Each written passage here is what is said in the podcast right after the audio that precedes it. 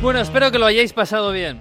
Sí, ya se ha acabado la Pascua, la Semana Santa, ya... Bueno, algunos ya tienen sus deberes hechos en la Liga, que se lo digan al Bayern o al Paris Saint-Germain o al Salzburgo, que también ha ganado la Liga este fin de semana, aunque no nadie, hace mucho caso. Espero que hayáis disfrutado y habéis tomado un poquito de aire. Vienen curvas, viene la Champions, la Europa League, la Conference, vienen las semifinales.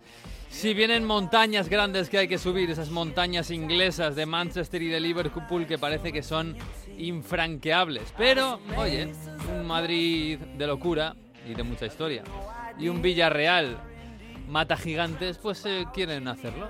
Y quieren subir esas montañas y aparecer en la gran final de París. Ese es el objetivo. Nos queda un mes y muy poquito, ¿eh? Un mes y muy poco para que se acabe el fútbol. Bienvenidos al episodio 29 de Onda Fútbol. En Onda Cero. A ver cómo termina, casi nunca termina en gol, casi nunca termina en gol, casi nunca termina en gol. El Messi hasta el fondo, casi nunca termina en gol. ¡Gol! Casi nunca termina el gol. Onda Fútbol. Fútbol internacional con Miguel Venegas. Palla all'area di rigore, si gira Cassano, magico movimento, Balotelli, rete! Rete! David Villa darting through the middle. He's got it between the two, and he's won the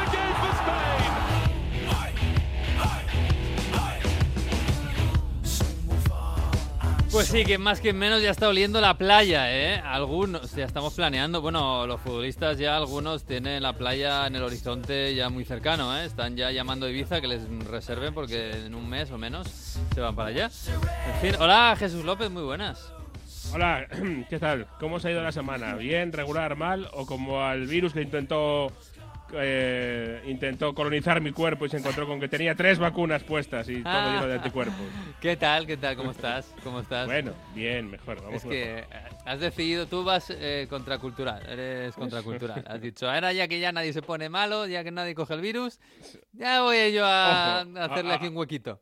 Ahora que no hay noticia, no es noticia, ¿eh? porque pues, sigue mucha gente, ¿eh? pero yo de hecho no tengo ni idea de dónde me sale este virus, pero Ah, Ahí bueno, está. Bueno, ah, se lo habrás pasado a alguien también y yo que sé, tampoco sabrá que... Pero estás bien, ¿no? Estás bien. Una cosa Bien, leve, bien. ¿no?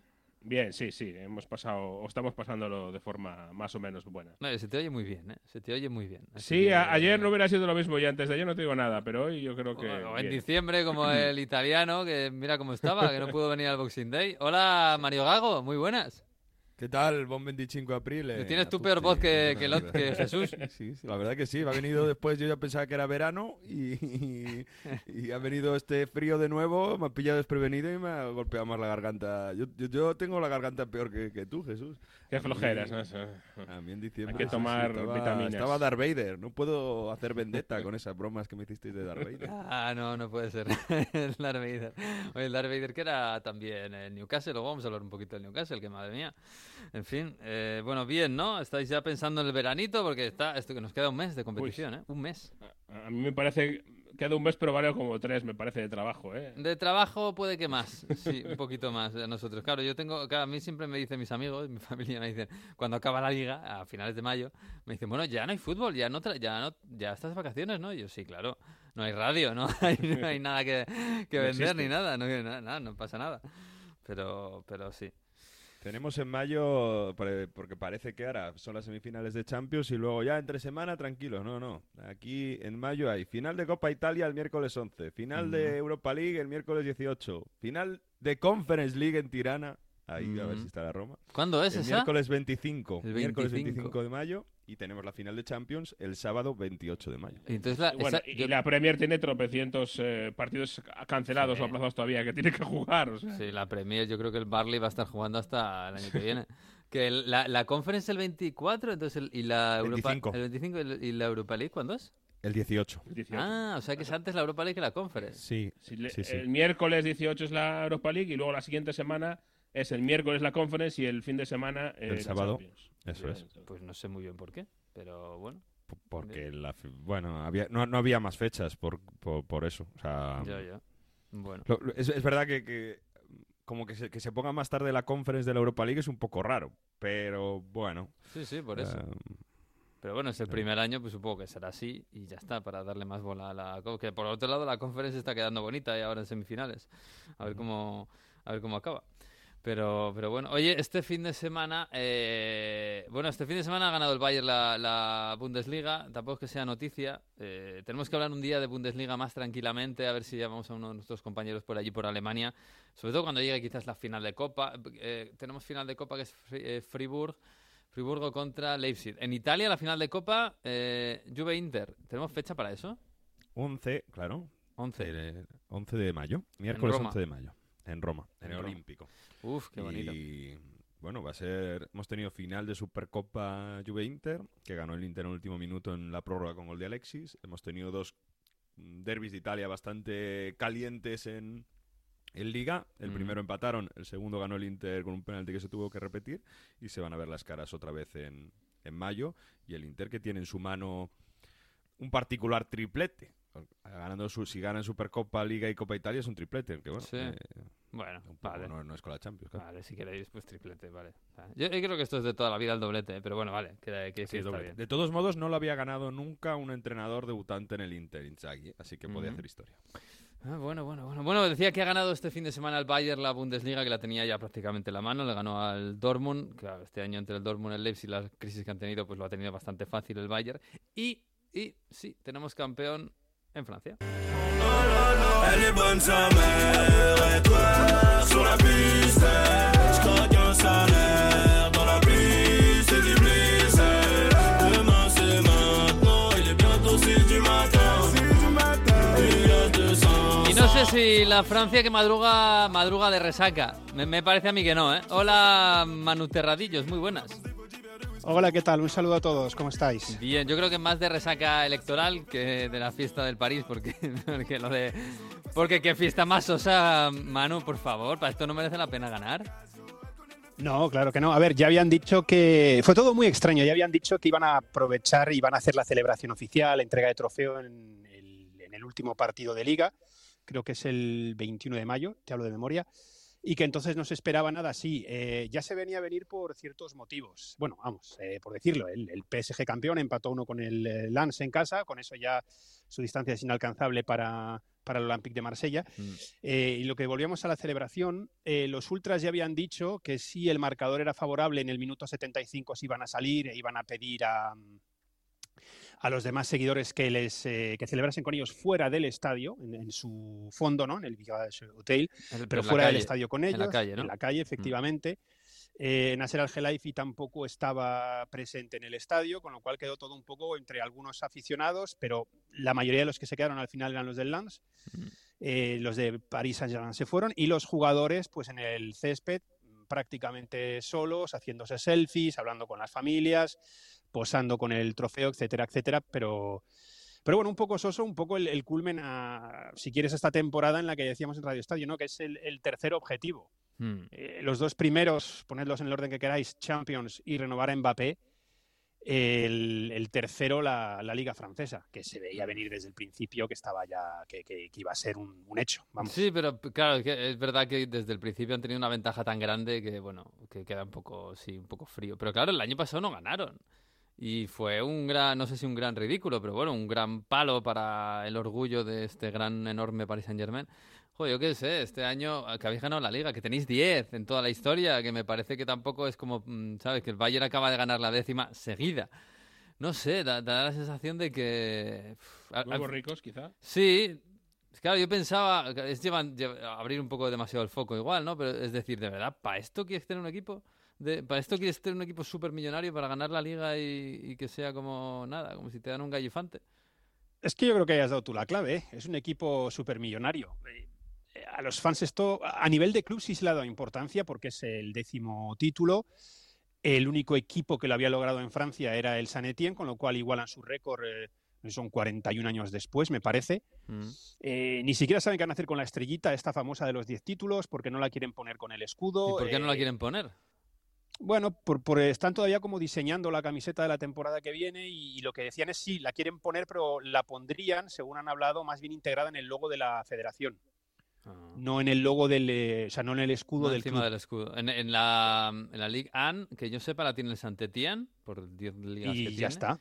Y el Marsella la tiene por la Champions, ¿no? Lo que Por no- la Champions, sí, el- el- la estrella sí, por la La Champions. estrella. Y luego el Olympique de Lyon femenino también tiene Ah. por, por sus 10 campeonatos de liga. Ah, pues mira. Pero, vamos, ¿qué Pero es lo que te digo? Esto es, es curioso ¿eh? y es eh, para mí sintomático un poco de, de lo que pasa aquí. Es decir, eh, el Real Madrid es un equipo, yo diría que importante de España y rico. Y, y creéis que no va a celebrar la liga esta que va a ganar la semana que viene?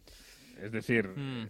me parece muy, muy llamativo. No te digo ya el Liverpool, la que montaron el Liverpool con la liga, es verdad que no la habían ganado en la, en era Premier, pero, Claro, hombre, yo el- el creo que son equipos Sí. grandes. El Madrid, sí, a ver. sí, No, y habrá, habrá celebración ¿eh? en la última jornada con el trofeo y se montará un espectáculo en el club.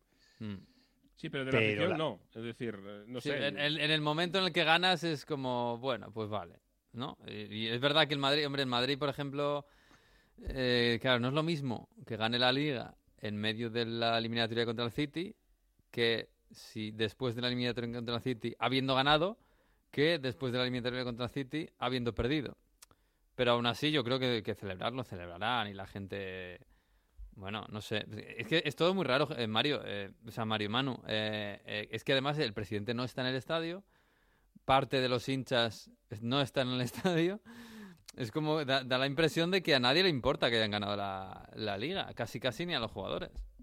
Sí, yo no sé si, yo creo que a nivel institucional lo han centrado todo en la última jornada. Eh, lo de Nasser Al-Khelaifi, Leonardo habló después, no explicó el por qué, pero dijo, está en Doha, de verdad es una, tenía que atender ahí unos asuntos eh, que si no, o sea, que no podía evitar. Eh, lo, lo dejó, lo repitió varias veces sin dar una explicación exacta, dejando muy claro que Al-Khelaifi tenía que estar en Doha ese día y que no podía venir. Eh, luego jugadores y No desde el club también se ha dicho no lo sé si vender el club, no lo sé si está el tema de Mbappé ahí, aunque luego el propio Leonardo dijo no ha habido ninguna super reunión en Doha con la familia de Mbappé, como se dice, no se ha hablado con el jeque, o sea, jeque y familia no han hablado, eh, aunque sí ha habido sí ha habido reuniones, pero bueno, lo, lo ba- bajó un poquito ahí el suflé diciendo, bueno, hay reuniones porque sí, la gente se ve, habla, pero como que quitó hay mucha importancia a, a ese desplazamiento. Em, pero luego también desde el club se ha, se ha intentado hacer mucho hincapié en que una cosa son los ultras que no quisieron celebrarlo y otra cosa son el resto de aficionados, pero ahí volvemos a lo mismo, el estadio que fue 20 minutos después del final del partido estaba prácticamente vacío, Mm. con lo cual es muy extraño, es una temporada muy extraña, es una temporada muy difícil que empezó con los fichajes, eh, bueno, pues con la llegada de Messi, de Donnarumma, de Ramos, que no acabaron de encajar y luego ha habido muchas cosas extrañas, ha habido todos los problemas que han tenido con, con los ultras y con los aficionados y, y las distintas quejas, porque eh, los ultras decían que no iban a celebrarlo con, en el estadio porque los únicos que este año han estado a la altura han sido los aficionados del PSG, los demás no. Pero tenemos eso, la eliminatoria contra el Real Madrid, que fue un jarro, un jarrazo de agua fría eh, gigantesco. Todos los problemas eh, que hubo después con el árbitro, con, con que si Al-Gelaifi fue al vestuario de los árbitros, Mm. la supuesta bronca entre Donnarumma y Neymar. Han pasado muchas cosas, la eliminación en Copa en los penaltis, han pasado tantas cosas que yo creo que no les queda ganas de celebrar, digámoslo así, a los aficionados, que luego sí habrá una fiesta y demás. Posiblemente igual incluso dentro de unas semanas, cuando sea el último partido, ya se vea un poco con más... eh, con una visión más amplia, ¿no? Es decir, oye, hemos batido un récord, eh, tenemos además equipo para batirlo y ser el equipo más grande de la historia de Francia, pero como que ahora de momento yo creo que no, no apetecía por muchas cosas. Eh, es que han pasado demasiadas cosas. eh, broncas con Messi, que si rinde no rinde, ha sido una temporada que ha dejado un pozo para mí de decepción muy grande y por mucho que este sea el décimo título para el aficionado. eh, no sé si queréis que lo cuente, pero ya os lo conté en privado. el- el- el- la respuesta que me dio un compañero periodista aficionado del PSG, Mm. Sí. que recordáis, le, le- le- le escribí para felicitarle por la décima liga y me dijo, porque él habla español, eh, ja, ja, ja, muchas gracias, pero nos importa un pimiento. Sí. Sí. Dicho de otra forma, pero sí. Y- Sí, sí, o es sea, muy gracioso que se sepa la expresión, me importa un pimiento, por cierto. sí, ha vivido en España. Félix ha vivido en España. Su, bueno, es una historia. Su, su novia es medio española, medio francesa también. sí. Y bueno, sí. Entonces, eh, yo creo que son expresiones que habrá aprendido en Madrid. Claro, pero, pero yo, yo le preguntaría, pero vale, ¿te importa un pimiento? Pero entonces, ¿qué es lo que te importa? ¿Ganar Es que, la- ¿sabes? ¿Solo ganar la Champions? Eh, Porque es No. complicado, ¿eh? No, no. Hablé con. A ver, él, él hablamos de un, de un aficionado desde hace mucho tiempo, ¿eh? Mm. periodista deportivo también. Eh, hablando de esto, le conté lo del, bueno, ¿no? ¿Esto qué pasa? Que es el tercer, eh, el tercer objetivo, ¿no? La Champions, eh, em- renovar a Mbappé y luego la Liga. Y me dice, no. Dice, para muchos de nosotros hay un cuarto objetivo que es que Qatar se vaya. Mm. Ah, ent- Entonces yo creo que hay un descontento, digamos, con un- una parte de aficionados, no los ultras, eh, Mm. sino de aficionados eh, que llevan muchos años de Sí, los- siempre, ¿no? los los, de que sí son de siempre. Sí. Los, los que sí, me acuerdo yo mi primera participación aquí, los que sí tienen la camiseta de Pauleta. Sí. Los que no empezaron a comprar camisetas cuando empezaron a llegar Ibrahimovic y compañía y los grandes fichajes, que no están contentos con la gestión. Mm. Que no están contentos con la gestión. Mira, hablando con él, hablando de Leonardo, al que también se le apunta mucho, me llegó a decir algo así como este, sí, sí, se ha visto superado el pobre. Como no te digo defendiéndole, pero como diciendo, tampoco es tanto su culpa de todo lo que ha pasado. Ya. Bueno, Entonces, yo creo que hace, un año se estaba hablando de si, se sa- de si salía Leonardo, de si salía Pochettino, de, pf, de bueno, de historias que supongo que se van a repetir ahora en este verano. Lo que pasa es que todo lo opaca el tema Mbappé. Pero bueno, del tema Mbappé no va a haber noticias hasta que él quiera, que imagino que será a final de temporada. Así que, bueno, es- va a ser dura, ¿eh? La- la- este mes que le queda al París, un poquito menos de un mes, le- se le va a hacer cuesta arriba, ¿eh? Se va a hablar, sí, se va a hablar de muchas cosas que no sean fútbol. De hecho, Mbappé habló después del partido y dijo, bueno, dijo, habló, no voy a hablar más, ya hablaré cuando tenga que hablar, básicamente no hay nada nuevo. Sí me hizo un poco de gracia cómo mm, Leonardo, que atendió a varios medios después del partido, el mensaje que mandó, digamos, para fuera de Francia y en Francia fue diferente. Porque Mm. en Sky Italia dijo, sí, sí, el Madrid lleva seguro tres años eh, de que van a fichar a Mbappé, igual no deberían estar tan seguros, riéndose.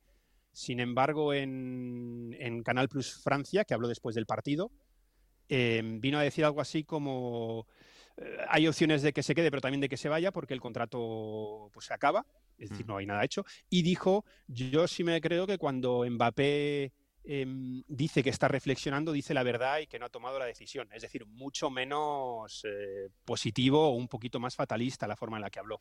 Como se por nota cier- que la mujer de Leonardo trabaja para Sky Italia. ¿eh? La que le hizo una entrevista. ¿Ah, sí? Es verdad, ¿eh? Esto- de No, hecho, no- no lo sabía. Hay un vídeo, si busquéis en YouTube, donde se declara en directo hace años, cuando estaba, no sé si en el Milan o en el Inter, y se declara en directo en, en una entrevista post partido a su mujer. O sea, le lo- pide matrimonio. Sí. ¿En serio? ¿Leonardo le pidió matrimonio a su mujer en directo? Sí, sí, sí, sí. Qué fuerte, ¿no? Eh, Estas historias sí, no me las es sabía. Es más que Iker y está- Sara, eso. Sí, sí, es un Iker y Eso- Sara, pero mucho más. Eso es como peor que tirar un penalti en una final, ¿eh? Ahí Ah. sí que... Sí, sí, En a mí, que- directo, a mí madre que mía. estas Además, cosas me- además la me- tipa le dice, nos vemos en casa, tal, Ana Viló.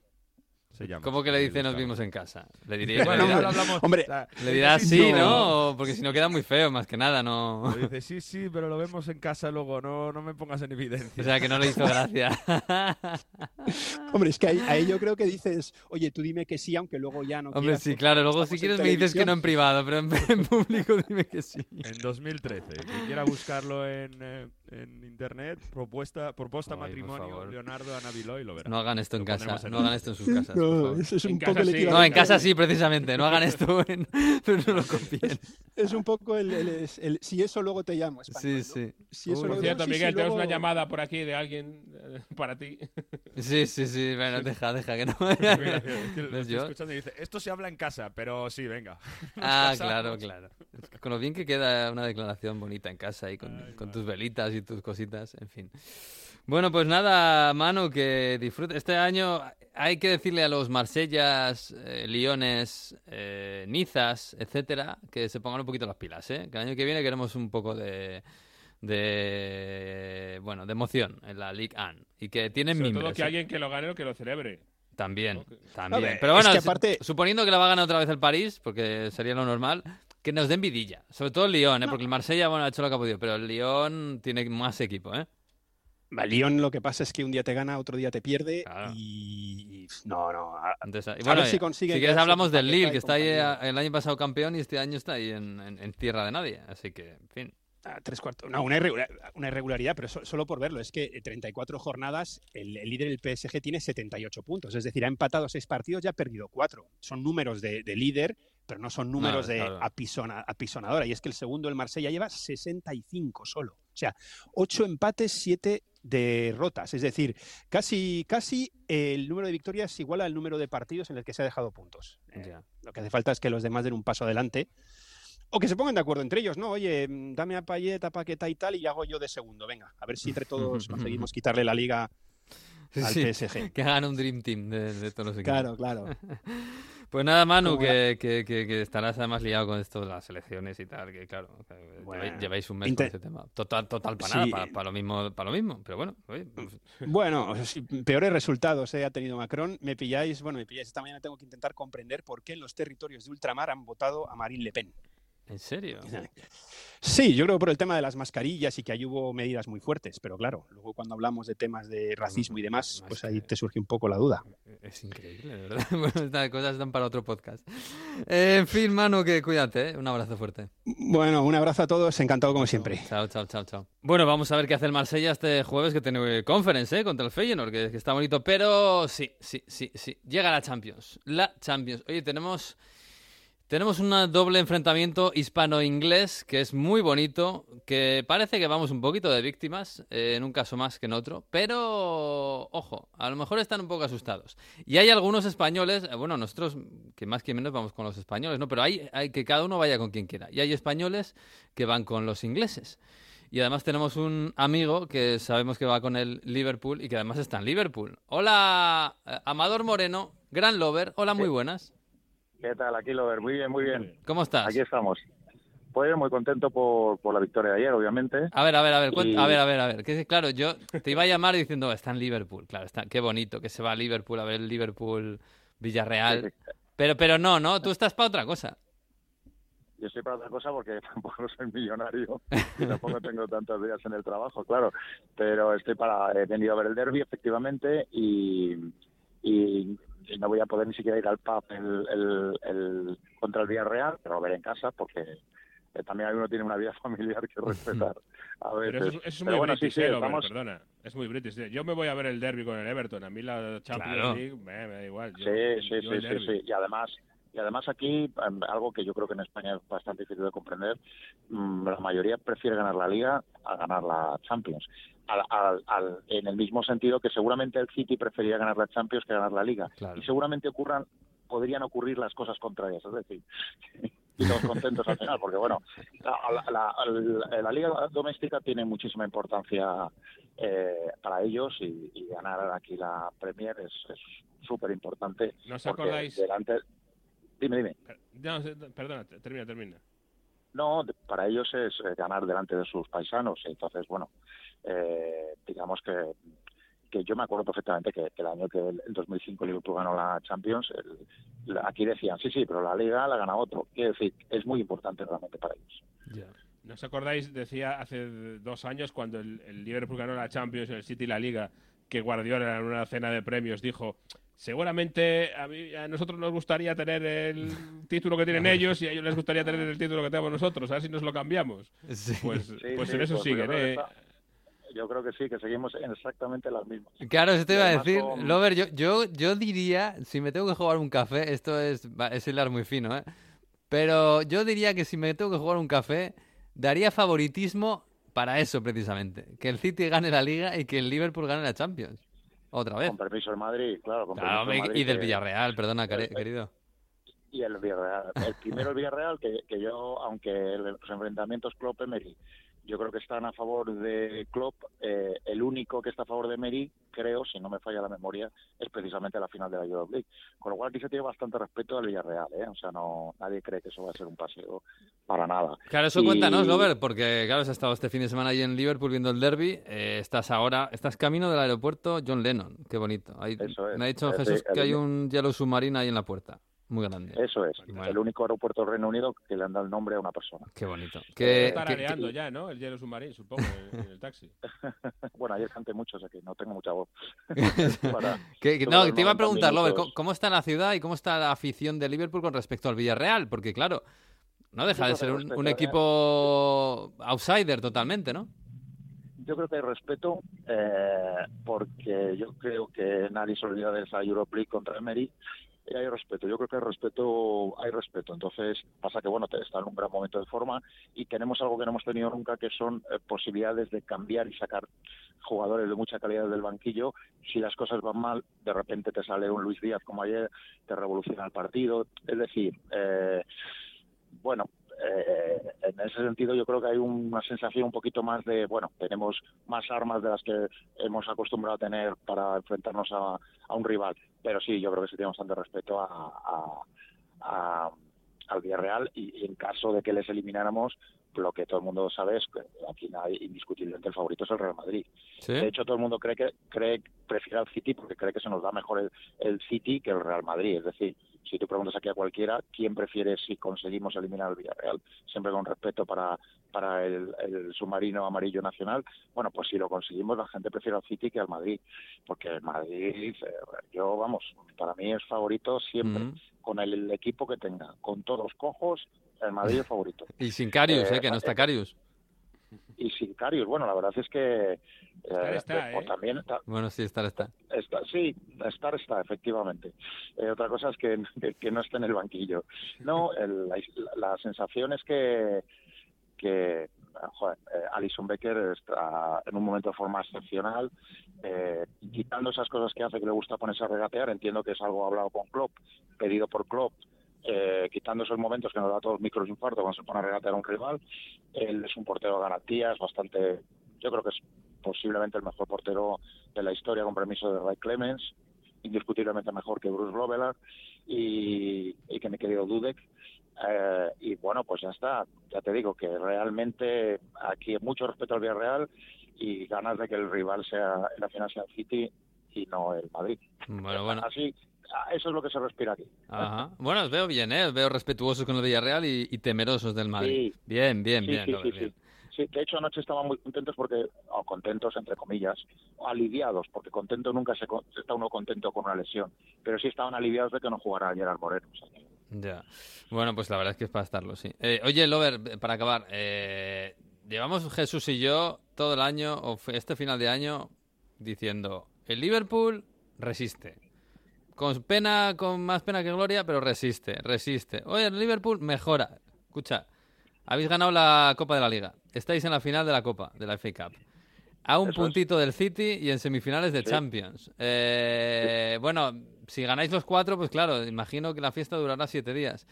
Pero si no ganáis nada, yo para mí habéis hecho un temporadón, sinceramente. ¿eh?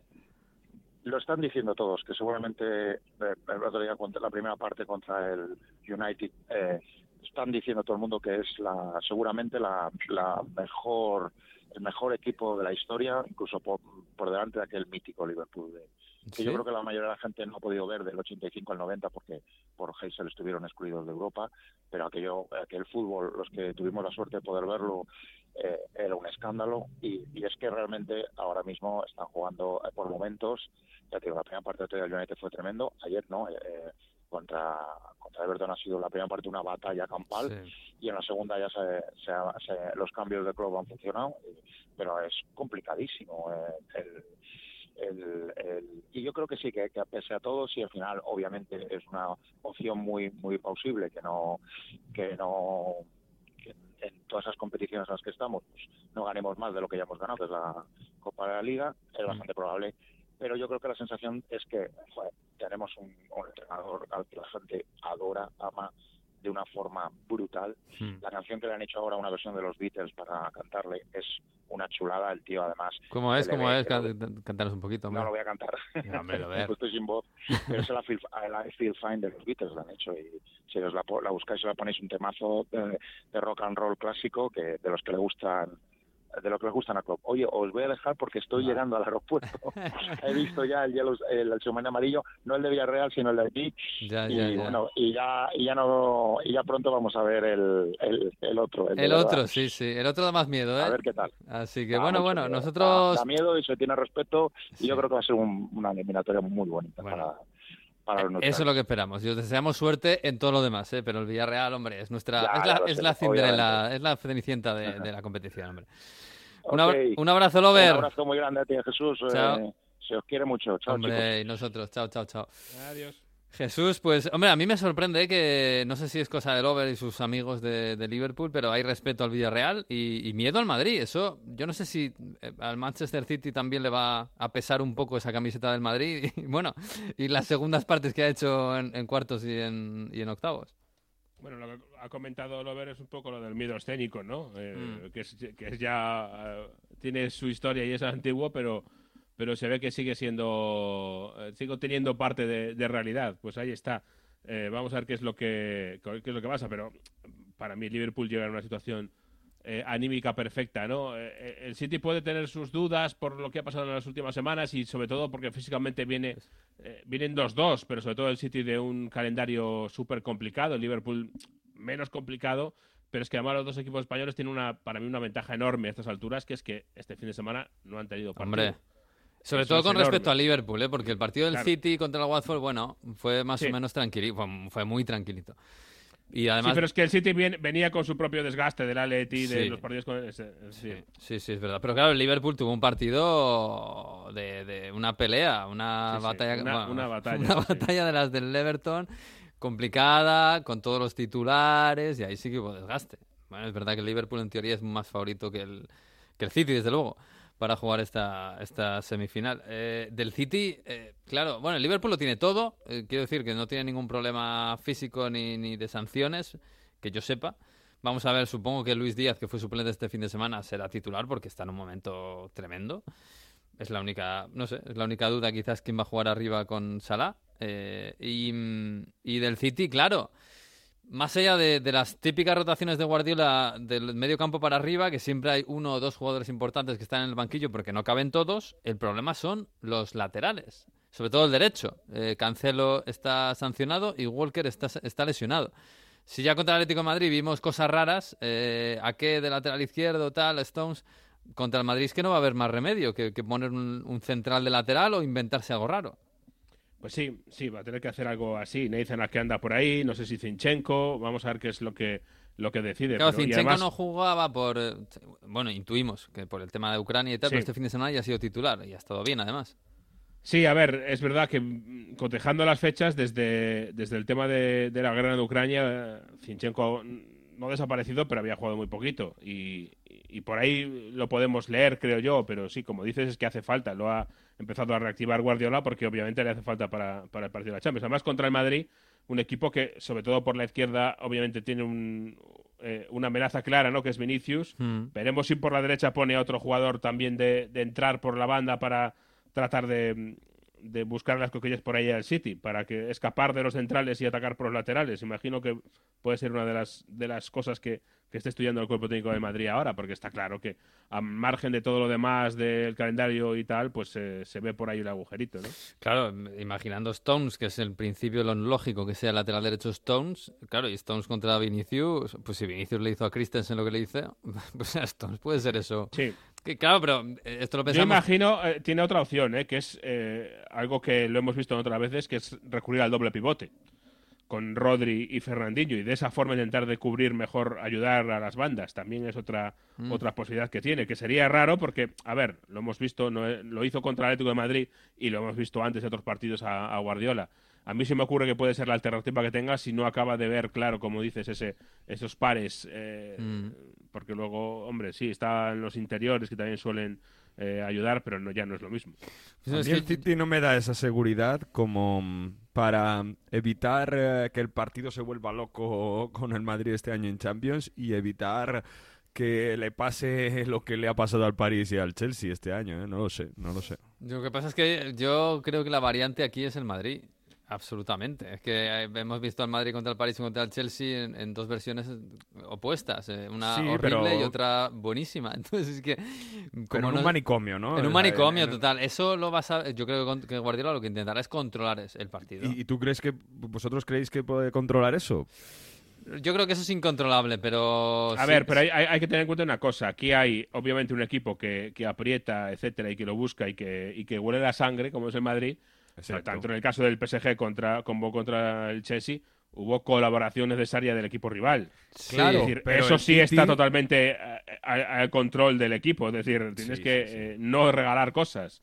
Y, Tal cual. y el Chelsea, tanto el Chelsea como el PSG lo hicieron. Obviamente eh, con la presión y con la con el trabajo y, y con el otro equipo eh, detrás tuya y, y con el aliento del cogote y tratando de provocar el error, pero igualmente son errores sobre todo lo, lo que ha hecho el, el Liverpool, perdón, el Chelsea y el, y el PSG. Lo Sí. que quiero decir es que en el Metropolitano el City ya se le vio ese no voy a decir miedo, ¿no? Sí, Pero sí, miedo, esas miedo, dudas. miedo. Sí, y sí. eso, si, si vuelve a pasar, yo creo que en el Bernabéu le va a costar mucho más que en el Metropolitano. Claro, la, la- la opción del City es que el partido sea normal y la opción del Madrid es que pasen cosas. Y, y si pasan cosas, esa variable Guardiola no la puede manejar. Sí, quiero decir, si, si Stones comete un error y, y de repente el Madrid gana y de repente en Madrid empieza el, el vendaval, es controlar eso.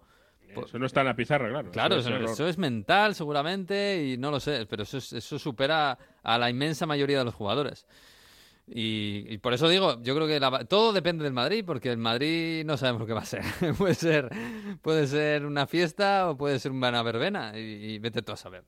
Ahora, el- lo que sí sabemos es lo que va a ser el City, de juego, de, de- de tener la pelota. Y también es verdad que lo de Vinicius contra Stones, que tenemos todos en la mente, lo tiene también Guardiola. Y Guardiola no es tonto. Y imagino que algo intentará hacer para que eso no ocurra, o, o- no sé, o para que Sí, por haya eso yo ayudas. entiendo que yo lo de Stones por la derecha no, no, no tengo tan claro que pase. ¿eh? Es Ya que veremos. no veo otra opción, sinceramente. Como no, no sé, poner a Fernandinho ahí, es que tampoco, de lateral, es que es un poco. Pues eh, mira, eh, lo de lo de Jesús Navas de lateral derecho eh, se lo inventó Guardiola, ¿eh? Ya, Hay ya, que recordarlo. Sí, sí. Fernandinho de lateral o, o con un doble pivote en el cual Fernandinho caiga per- permanentemente a, a banda derecha, no lo sé. Bueno, bueno, vamos a verlo, vamos a verlo. Desde luego pinta muy bien. Estos son semifinales de Champions, es un partidazo espectacular. Es el Madrid, que es el rey de la Champions de toda la vida, y el City que quiere serlo, pero no llega. De momento no llega. En fin, y del Manchester City también hay españoles que van, que van con el City. No sé si contra el Madrid, no sé si por Pep Guardiola o por el Manchester City, o todo a la vez, pero bueno, los hay. Así que hemos buscado pues un gran periodista que sabe mucho de esto, sabe mucho del City, los conoce bien y que seguramente quiere que gane el City. Hola, Lu Martín, muy buenas. Muy buenas.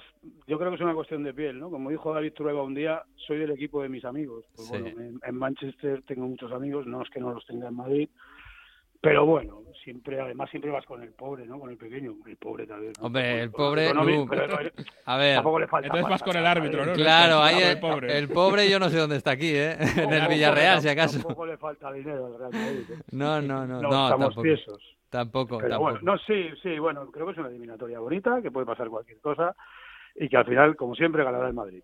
Sí, ¿tú crees?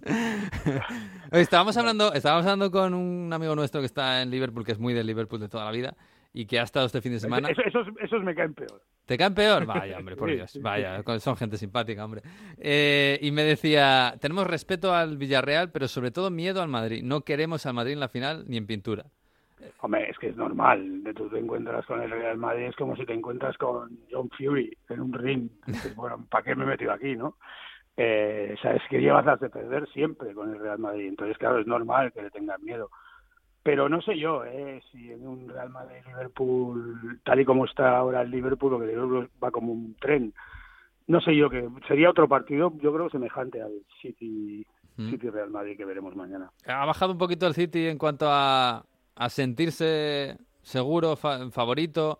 Porque yo creo que era el favorito para ganarlo todo hace, por lo menos hace un, hace un mes, tranquilamente. Era favorito, era una pisonadora en la Premier. Sí, pero ya sabes que esto se hace muy largo, ¿eh? y más Sí. en la Premier. Y como ayer dijo Rodri, que ayer habló, bueno, ayer el sábado después del partido habló en zona mixta, eh, están físicamente mejor de lo que estuvieron hace dos semanas, porque hace dos semanas sí tuvieron un bajón importante cuando la semifinal de la FA Cup contra el Liverpool, que lo notaron porque venían de pegarse contra el Liverpool, de pegarse contra el Atlético de Madrid y llegaron a Wembley y estaban derrotados. Eh, según eh, las piernas y el criterio de, de Rodri, están mucho mejor que, que entonces y, y listos y preparados para jugar sin laterales, porque eh, de momento Walker está, es está, está casi fuera, Mm. Cancelo está sancionado Mm. y según Guardiola igual juega con, con Gabriel Jesús de lateral. Que el otro día metió Gabriel cuatro Jesús de lateral. Eso, eh, Jesús bueno, es- bueno, yo, creo que lo dijo porque acababa de meter cuatro goles, dijo, bueno, lo pongo de Ah, lateral, igual, claro. también juega bien. Eso ya, eso ya sí que sería yo- un... Yo me jugaba el triple de Fernandinho, pero de Gabriel Jesús. Sí, sí, estábamos tanto. especulando aquí con Stones, que sería lo normal. Sería lo normal. Pero claro, Stones Vinicius, ojo, de- después de la que le hizo Vinicius a Christensen, Hay cuidado. un problema de velocidad, me temo, ¿no? Claro, y está... No sé, cualquier cosa se inventará. porque algo tiene que hacer, claro, porque si no está Walker, que Sí. tampoco está descarta- descartado, está, Sí, es, sí. es duda todavía. Mm. Ya veremos, ya veremos. Bueno, Lu, ¿cuánto, ¿cuánta depresión hay? en- ya no porque sea el Madrid, ¿eh? pero ¿cuánto depresión hay en el City para que gane la Champions? De una vez, de- y digo de una vez entre comillas, porque claro, ganar la Champions no es una cosa ni- fácil, ni- lógicamente. Claro, ni que la hubiera ganado cada año. Claro, no, hombre, no, pero No, por creo- supuesto, es, un, es, un, es un proyecto que está hecho para eso y han fichado a Guardiola para eso. Para sí, para estar ahí. Bueno, he estado una vez, bueno, con Pep una vez en las finales. Mm. Eh, estar dos seguidas sería mucho, pero claro, si llegas a la final y te encuentras con el Villarreal o te encuentras con el Liverpool, pues pues saber, saber que, que tampoco la vas a tener ganada, no sé. Eh, que el, el sueño y la ilusión es esa, por decirle también un poco a los vecinos, eh, nosotros también tenemos una, sobre todo por eso, ¿no? Porque son muchos Mm. años de rivalidad y muchos años de historia y, y muchas muchas veces viendo ganar a los rojos la Copa de Europa y eso hace ese es el mayor daño que te, que te puede hacer que tu rival te haya ganado tantas veces la Copa de Europa en tus morros, ¿no? Porque al final conviven juntos, ¿no? Eh, y es eso. Pero bueno, tampoco te creas, al final como, como lo tienen muy claro que, que eh, el, el trabajo se hace para llegar aquí, para llegar a semifinales y ganar o perder, o para llegar a la final y ganar o perder, eh, hubieran firmado todos estar donde están, que es ahora mismo líderes de la Premier, eh, jugándose todas las finales del mundo hasta ser campeones o no. Y bueno, haber llegado a semifinales de la FA Cup, tampoco podemos decir que haya hecho una mala temporada. No, no, desde luego. Ni mucho menos. Oye, Lu, yo tengo una duda. Hablábamos antes de, de un poco la, la psicología de, de, de la ciudad de inglés. Eh, obviamente, en, sabemos que en Manchester se le pita al himno de la Champions, se le pita por la UEFA, etcétera. Eh, pero yo recordaba antes esa aquella declaración de Guardiola en una entrada de premios diciendo el Liverpool ha ganado la Champions y otros la Premier, pero yo creo que si ellos pudieran ganarían la nuestra y nosotros si pudiéramos ganaríamos la otra y nos las cambiábamos. Es muy Eso sí, eso. sí, Es y sigue, si- sigue así, es decir, el, el City ahora firmaría la Champions y perder la Premier. Pues llegados a este punto no lo sé. ¿eh? Y yo creo que Pep eso lo dice con boca pequeña porque la mentalidad de Pep es un poco más eh, europea. Pero para el aficionado inglés, eh, ser campeón es ser campeón de la Premier porque es- eh, has ganado a todos los equipos ingleses. Y, y- y cuando ganas en Europa, al final no has ganado a todos los equipos ingleses. Y para ellos los buenos son los ingleses porque ellos son ingleses. No nos olvidemos de esto. ¿eh? Que se- no, no, no, no, no nos quitemos la venda de los ojos. El campeón Ellos de la Premier es el campeón del mundo, ¿no? el campeón de la Premier es el campeón del mundo. Y entonces, de hecho, eh, recuerdo que creo que la última vez que fue el Madrid a, a, campo del United no se vendió to- todas las localidades. Hoy, a día de hoy, están todas las localidades vendidas, excepto las que ha devuelto el Madrid. Supongo también porque el Madrid, los seguidores deben pensar, nos guardamos para la final porque vamos a ir. Entonces, es- son muy prácticos.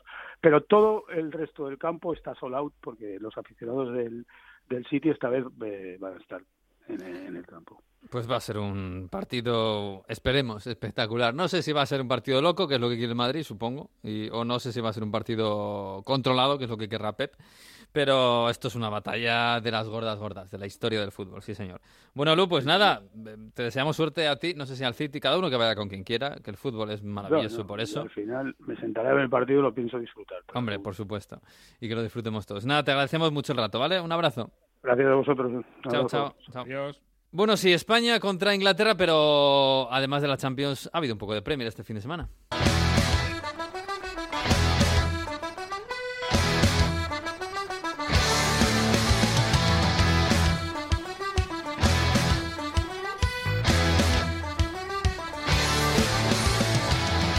Sí, Jesús, porque, bueno, más allá de lo de la Champions, que es muy bonito y que por eso hemos eh, analizado bien al City y al, y al Liverpool, este fin de semana ha habido por lo menos dos partidos grandes. Uno, hemos estado hablando ya un poquito, el, el Liverpool contra el Everton, que fue una, una batalla muy complicada y que además creo que ha dejado hasta polémica. Yo vi ayer a Lampard cabreadísimo en el, en el partido en, en Anfield. Yo no sé si, yo no, no sabía que a Lampard le tenía tantas ganas a Liverpool, ¿eh? Eh, perdón, que estaba tosiendo un poco. Eh, sí, eh, bueno, se esperaba. A ver, el año pasado, acuérdate del, del Everton-Liverpool famoso, que fue el partido en el que se le acabó la temporada, entre comillas, Sí. al Liverpool. Por eh, todas aquellas entradas, aquellas. eh, La lesión de Van Dijk, La lesión sí. de Van Dijk, sobre todo, fue, fue clave en, en una entrada de Pickford.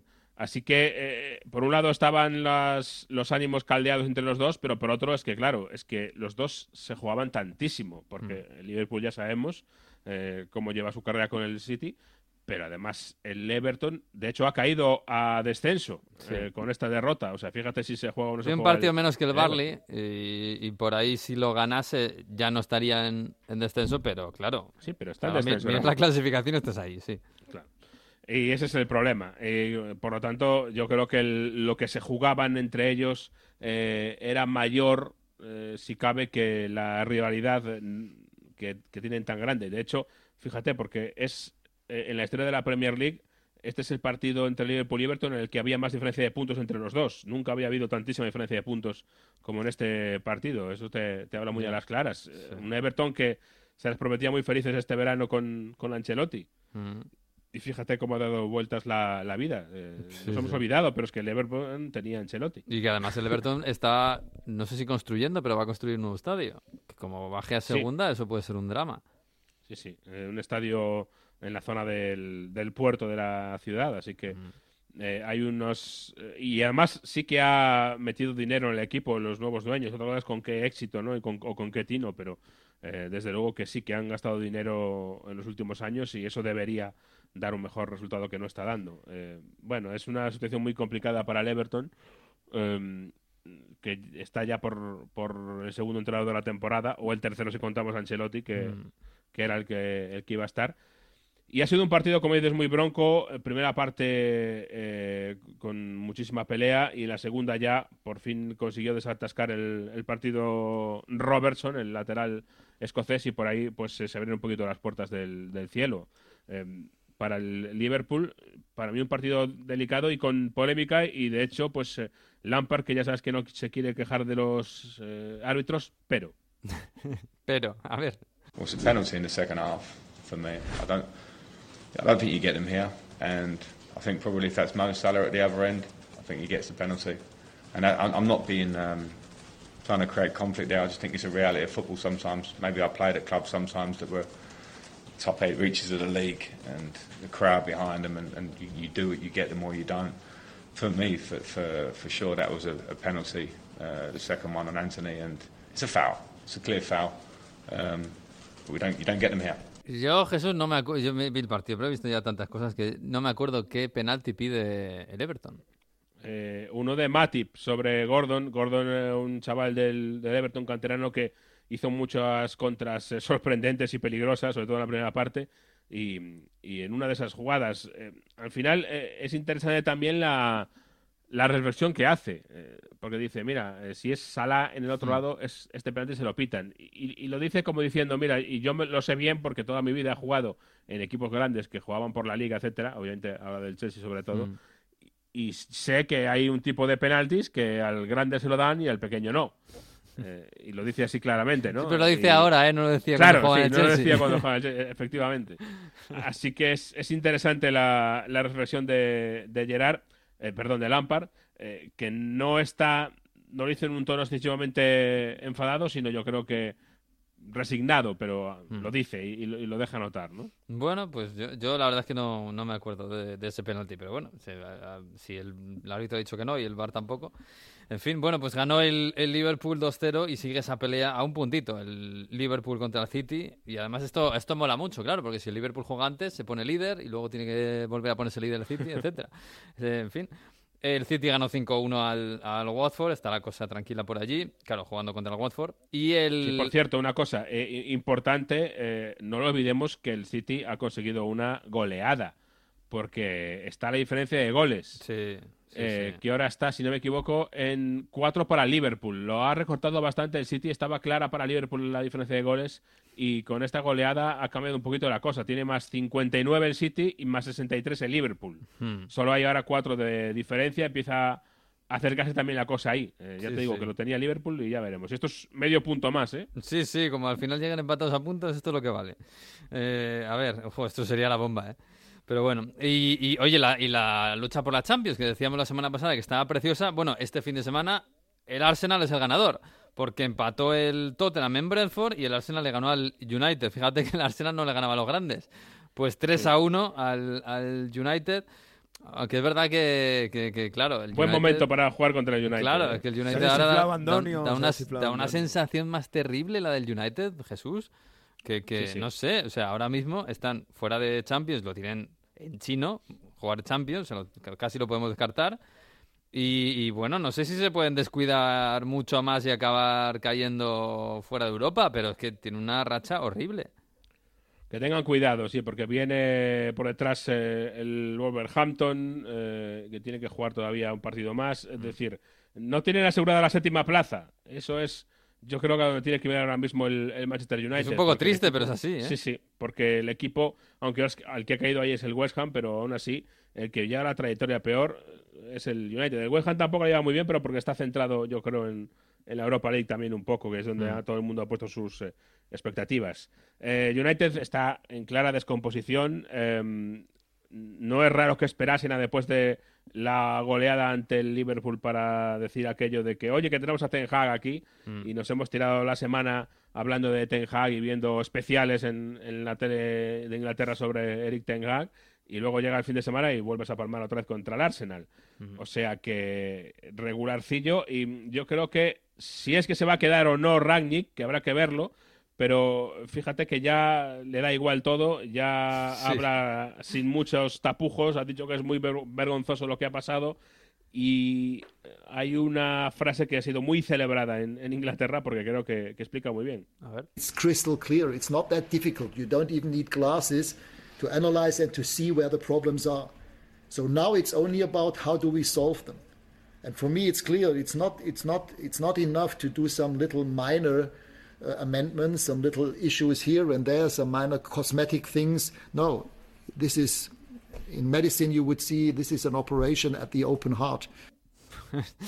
No, se entiende muy bien, ¿eh? No es una Sí, sí. operación cosmética, es una operación a corazón abierto.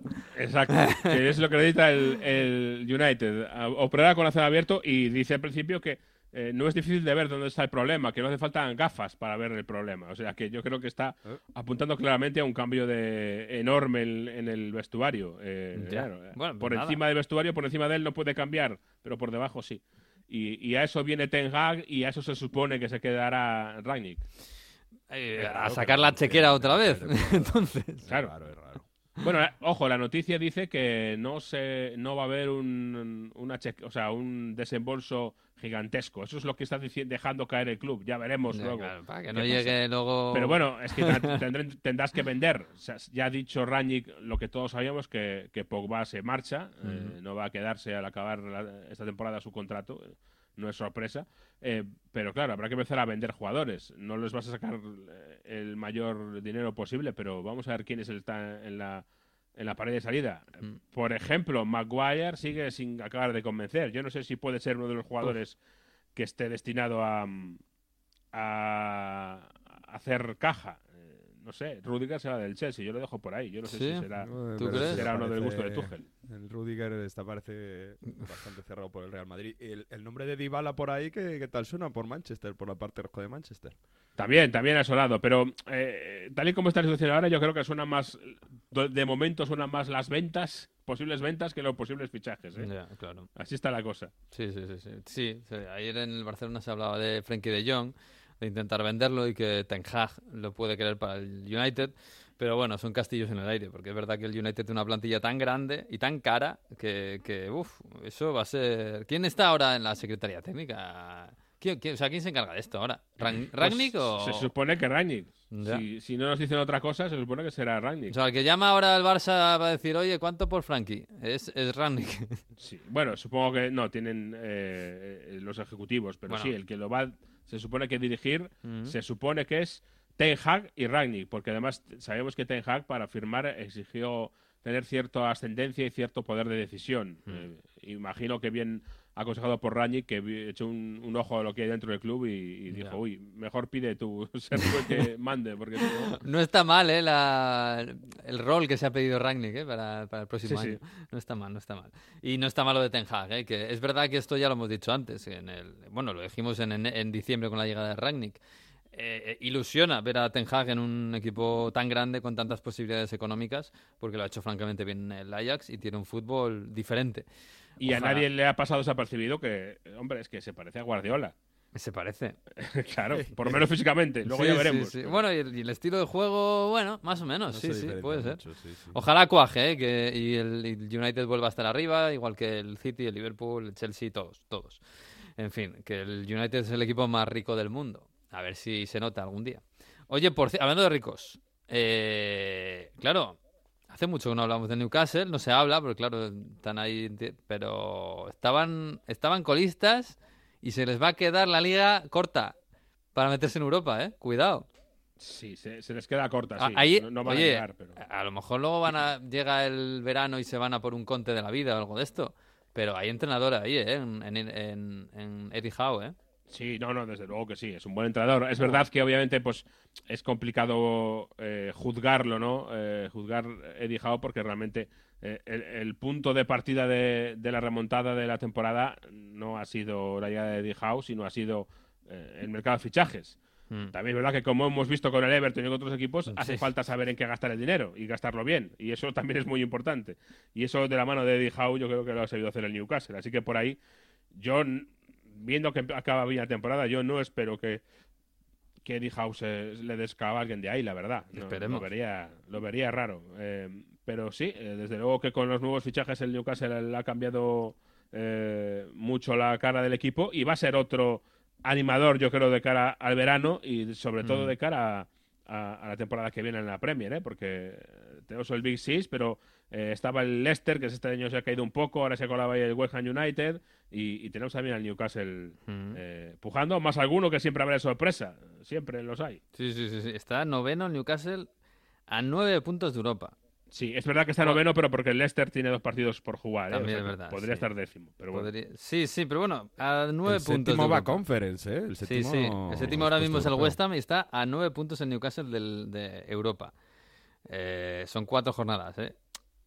Se le va a hacer corta, pero, hace corto, sí. pero descartar, descartar, ojo, ¿eh? Ojo, que está el Sí, pero bueno, tiene por delante al, al West Ham, al Wolverhampton y al Leicester, como Leicester. decimos, que tiene dos partidos menos. Sí, pero el Leicester y el West Ham tienen la de, lo de Europa que se van a Europa, desgastar. Leicester, Y Roma. bueno, bueno, cuidado, cuidado, cuidado. Cuidado, a ver qué pasa. En fin, bueno, que yo sé que Jesús estás con el virus y tal, pero Mario ha traído música, como siempre. Otro virus, más. Otro más.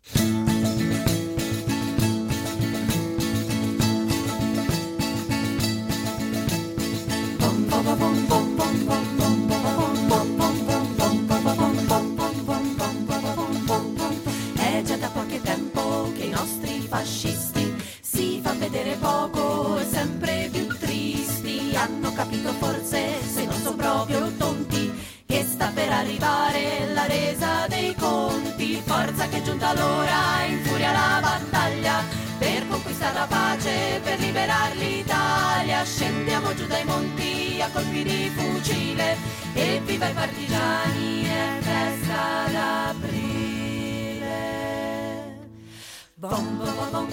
Bueno, Mario, tú dirás, yo, hombre, intuyo que esto tiene que ver con la fecha que es hoy en Italia, una fecha muy especial. Está subiendo la fiebre otra vez, ¿eh? Sí. Eh, Viva i partigiani e festa d'Italia. Esto es historia. Obviamente esta canción es una reversión de unas eh, chicas de la Toscana que se ha hecho en 2019, pero es uno de los cantos de la resistencia. Hay más cantos de la resistencia más allá del eh, Bella Ciao. Este se llama Festa d'Aprile y esta es una reversión hecho por eh, este grupo de tres chicas de la Toscana, de Livorno, de Florencia, que se llama Soda Sisters, que lo han hecho así un poco, bueno, um, más eh, un cántico tradicional así hecho... eh, Soda casi- Sisters.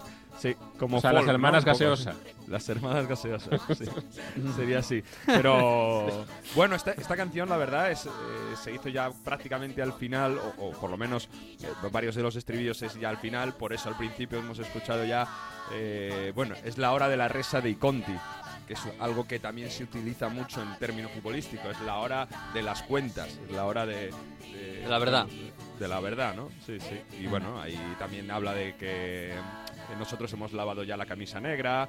Bueno, es una, es una canción, obviamente, de los partillanos donde ya querían acabar con los, últimas, con los últimos resquicios del fascismo. Recordad que se celebra el 25 de abril en Italia como la Festa de la Liberazione, donde se expulsó ya definitivamente a las tropas nazis y después de la Segunda Guerra Mundial y lo que supuso también acabar con la dictadura de Mussolini. Pues sí, hombre, es una fecha bonita.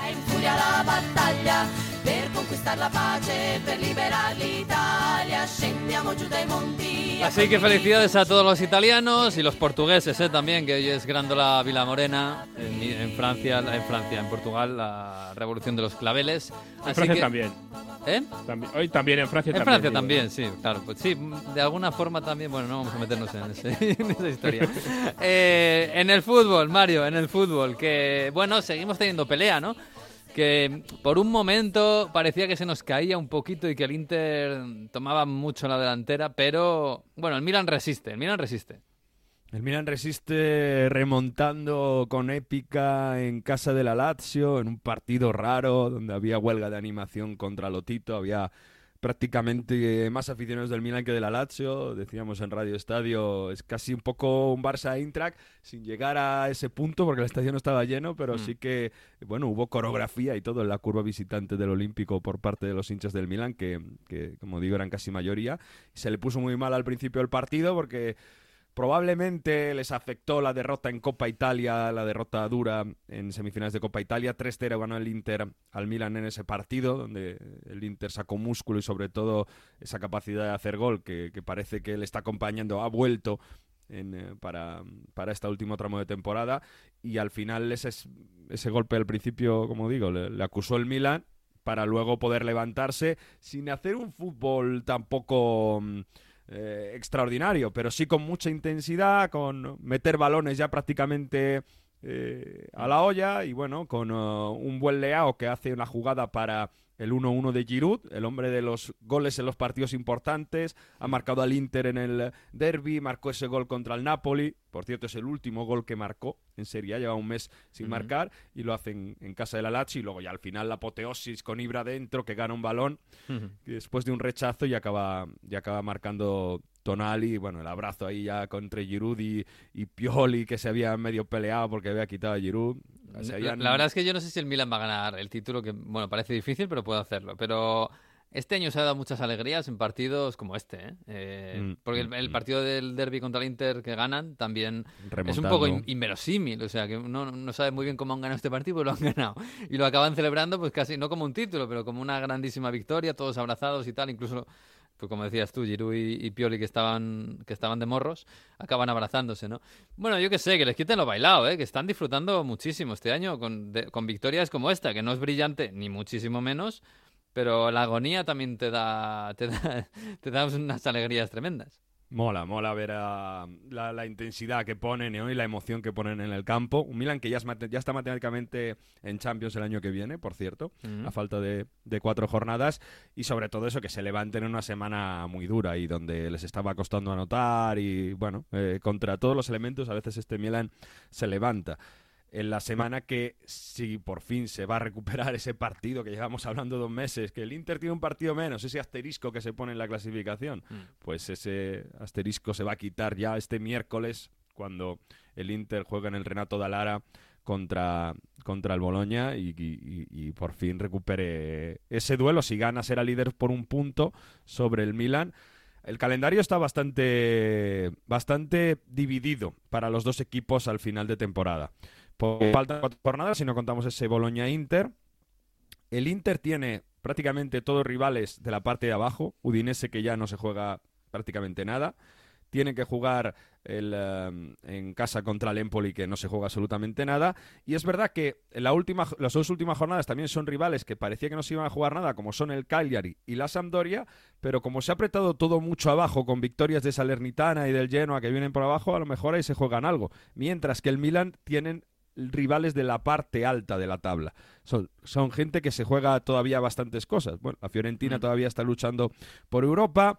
El, eh, en la siguiente jornada es verdad que en Verona el Verona no se juega mucho, aunque podría meterse ahí al final eh, en una lucha de puestos, pero sobre todo contra el Atalanta, la penúltima, Mm. ahí el Milan-Atalanta, que es el partido más duro que le queda a los de Pioli, y en la última jornada eh, bueno, eh, es un partido contra el Sassuolo que en teoría no se va a jugar nada, pero sobre todo ese Milan-Atalanta es el gran miedo Sí, para un Milan y, y que la tiene que ganar Fiorentina, todo. eh, que está en un también un buen momento, va a ser, sí, lo va a tener complicado, sobre todo porque además el Inter eh, el último partido gordo, digamos, contra grandes que tenía era este fin de semana. Y lo ha ganado bien, fácil, diría yo, contra, el, contra la Roma de Mourinho, además. Un Inter que no crea tampoco demasiado fútbol, pero que ha vuelto a necesitar poco para hacer goles. Y, yo creo que esa mm, concentración que ha recuperado Simón Inzaghi y ese tono físico sobre todo ha sido clave, porque gana la Roma con uh, el primer gol, que es un contragolpe donde Sanaloglu deja solo a Dumfries para el mano a mano. Y, y luego es verdad que por físico y, y por insistencia, Perisic gana un gran balón para, para que Brozovic eh, hace un golazo en el 2-0 y ya todo es mucho más fácil. Además, si Lautaro Martínez recibe un córner solo dentro del área, Sí. bueno, pues 3-0 y ya otra cosa, luego ya se relajaron. Es un Inter que mm, de verdad que da, da sensaciones de, de estar muy fuerte y con ese calendario que hemos, que hemos dicho, es complicado que se le vaya a escapar. Además, lleno en San Siro por segundo día consecutivo, 75.000 espectadores. Qué y bonito, ¿eh? que hemos estado mucho tiempo sin público. Además, Sí. San Siro, que muchas veces cuesta que se llene. Llevamos muchos años ¿eh? viendo San Siro un poco de forma desoladora. Y, Claro. jo, la verdad es que ver así San Siro emocionado con, con el Inter en un partido, además, bueno, incluso, incluso ovacionando a Mourinho, el Eso rival es, en este caso. es. La verdad es que fue muy bonito, ¿eh? Eso tiene también que ver, ¿no? Mucha gente quería mm, abrazar o también es un partidazo y luego sobre todo estar para la vuelta de Mourinho, la segunda esta temporada y, y abrazarle porque seguramente es el personaje más decisivo en la historia contemporánea del Inter, que ha conseguido el triplete y que, bueno, reactivó al Inter durante esa segunda parte de la primera década de los 2000. Y ya con el partido decidido hubo coros para José Mourinho y claro, José Mourinho después del partido pues declaró su amor al Inter y reconoció que ahora que ya no tiene que jugar con ninguno de los de arriba, quiere que el Inter gane el scudetto. Io adesso posso dire che sono, no- non giochiamo più con, con l'Inter, non giochiamo più con il Milan, non giochiamo più con la Juve contro, mm, contro il Napoli.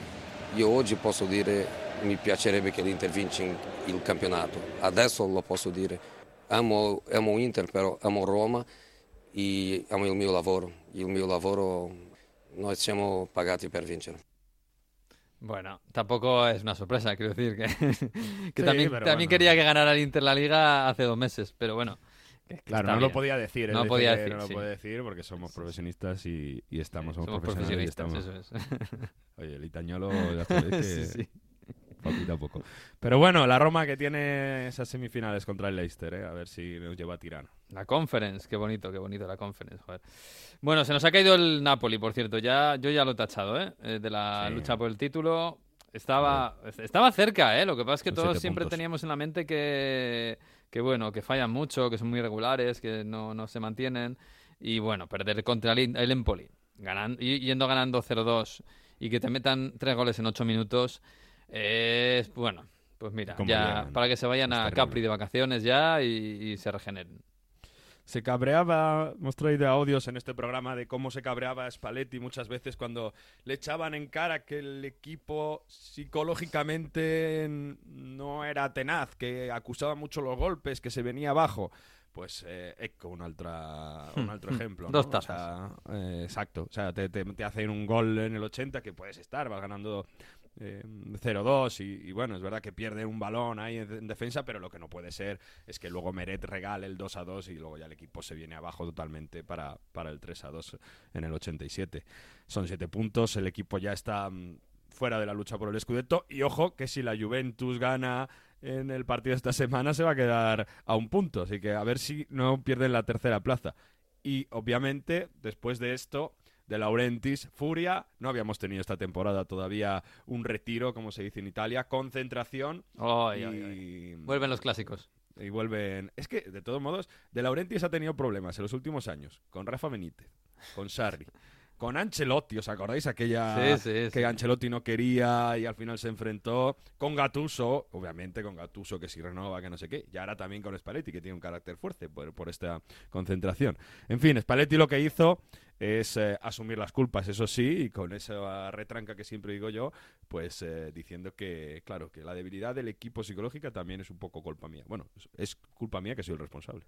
Sul fatto del- del- dell'attenzione e la continuità eh, eh, a, a molta responsabilità l'allenatore, perché poi se la squadra è questa qui, da ultimo che, che abbassa un po' tutta quello che è l'atteggiamento, eh, la responsabilità è dell'allenatore. Bueno. Con una tristeza así. Sí, sí, da un poco de penilla. Sí, sí, es así, Spalletti, Spalletti. La responsabilidad del allenatore, la continuidad y todo eso. En fin, bueno, pues se nos cae un poco el Napoli. Y, y para cerrar, déjame que, que te cuente, porque abajo la, la lucha de Serie A está Sí. preciosa. Está preciosa. Se nos ha caído el Venecia, que lleva ocho derrotas consecutivas. Es la peor racha en Serie A desde los años 50. Ocho derrotas consecutivas. Pero la Salernitana, que todos lo dábamos ya por desahuciada, que ya Mm. estaba descendida, ha ganado tres partidos consecutivos. Tiene que jugar todavía un partido por recuperar precisamente contra el Venecia. Ahora mismo está a un punto de la salvación. O sea, eh, David de Nicola, que ya salvó al Crotone en 2013, creo que fue, eh, con prácticamente también desahuciado, puede hacer otro milagro. En aquella ocasión de- salvó al equipo y dijo, si salvo al equipo me voy en bici desde Crotone a Superga. Ya lo hizo. Eh, ojo que está muy bien, tienen a Juric en atacante, está Verdi, bueno, Riverí aportando. La Salernitana ahora mismo es el equipo que mejor en forma llega hasta final de temporada. Y ojo porque hasta la Sampdoria, además hay derby de lleno la próxima semana, eh, está bastante complicado. El Cagliari está en problemas, no acaba de arrancar con Mazzarri. Bueno, muchi- mucho ojo a la Salernitana, que puede haber un milagro de la salvación, como ya el que hizo David Nicola en, eh, contra el Crotone. Y por cierto, que también salvó al Torino el año pasado en una situación complicada. Pedazo de entrenador Bueno. David Nicola, a ver si logra el milagro. Pues sí, a ver si hace un milagro. Hombre, la Salernitana es bonita, también Venecia. La verdad es que va a estar bonito el final de temporada. Hombre, Quedan cosas todavía por. Hay que por salvar. eh, eh, esto habían dicho que era el año de los paraísos de Italia, porque tenemos en primera división, en Serie A, el Cinque Terre con el Spezia, el Venecia, que tiene pinta de bajar, y Salernitana con toda la costa de Amalfi. O sea, dejadme al menos, al menos dos, ¿no? Para ir en transferta Ay, qué bonita a es Italia, por. Dios. Amalfi. Hay que subir a uno de la puya, hay que subir ya es lo que nos falta. Qué bonito es Italia, por favor. En fin, Italia, si hoy Italia suena esto, el Veracruz.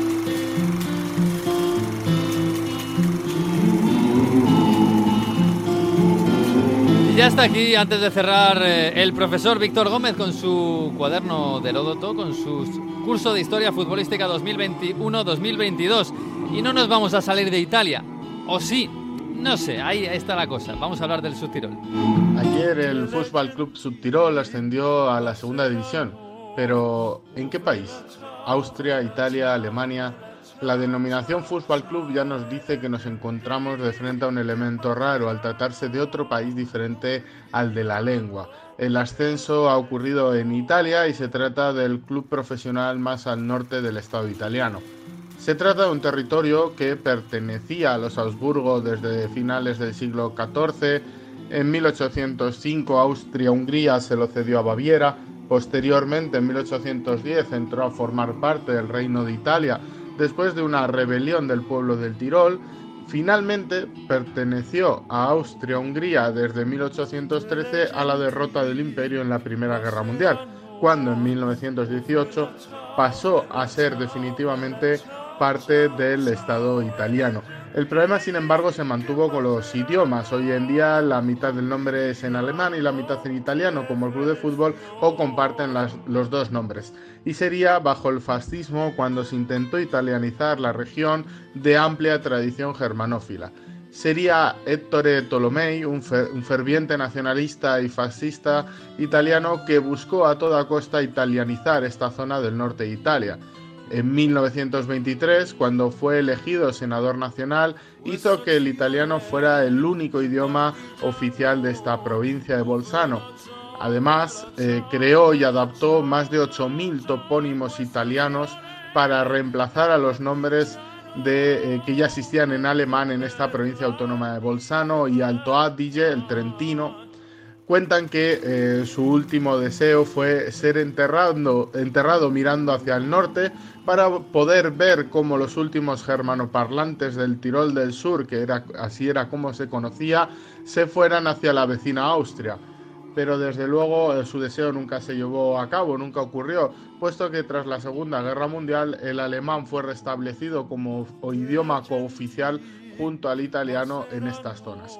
Hoy el Tirol del Sur, Bolzano, Alto Adige, es una práctica habitual poner a los pueblos o tener el topónimo de los pueblos y las ciudades como nombres eh, bilingües o en los dos idiomas. Y así el nuevo equipo de la Serie B será el primer club con nombre alemán en competir en Italia. Toponimia, historia en esta germanización de la región del norte de Italia. Como dirían eh, los italianos, benvenuto in Serie B Football Club Sul Tirol. Pues sí, Italia es un país precioso y, y loco hasta en eso, Mario. ¿Cómo mola eso de, de subir al norte y que te hablen alemán? Es una zona donde van muchos equipos en pretemporada. Por ejemplo, Riscone di Bruni, como siempre el Inter. Yo he estado en una pretemporada y te hablan en alemán directamente. Sí, sí. Los carteles están totalmente en alemán. Sí, pero sí. mola mucho. Yo el año bueno. pasado en el Garda, a, partir del norte ya era. Esto es, esto es Austria, pero ¿qué pasa? pero hasta mola. eso es bonito. sí, Pero sí. en, Bolzano, en los, en los escaparates ves trajes tiroleses. Sí, sí. Y banderas, y banderas con el águila este, sí, sí, sí. sí. Bolden. En fin, qué bonito, qué bonito. Bueno, cuidaos mucho, ¿eh? Esta semana hay Champions y hay que, hay que disfrutar. Un Yo abrazo. me voy ¿eh? a hacerme otro test. Vale, adiós. Sí, sí, tú cuídate esa garganta, por Dios. Que hay que narrar fútbol. Bueno, pues nos marchamos. La semana que viene, el próximo lunes, estaremos aquí como siempre a partir de la una con el episodio 29. Hasta aquí el 28. Disfruten del fútbol y de la semana. Y adiós.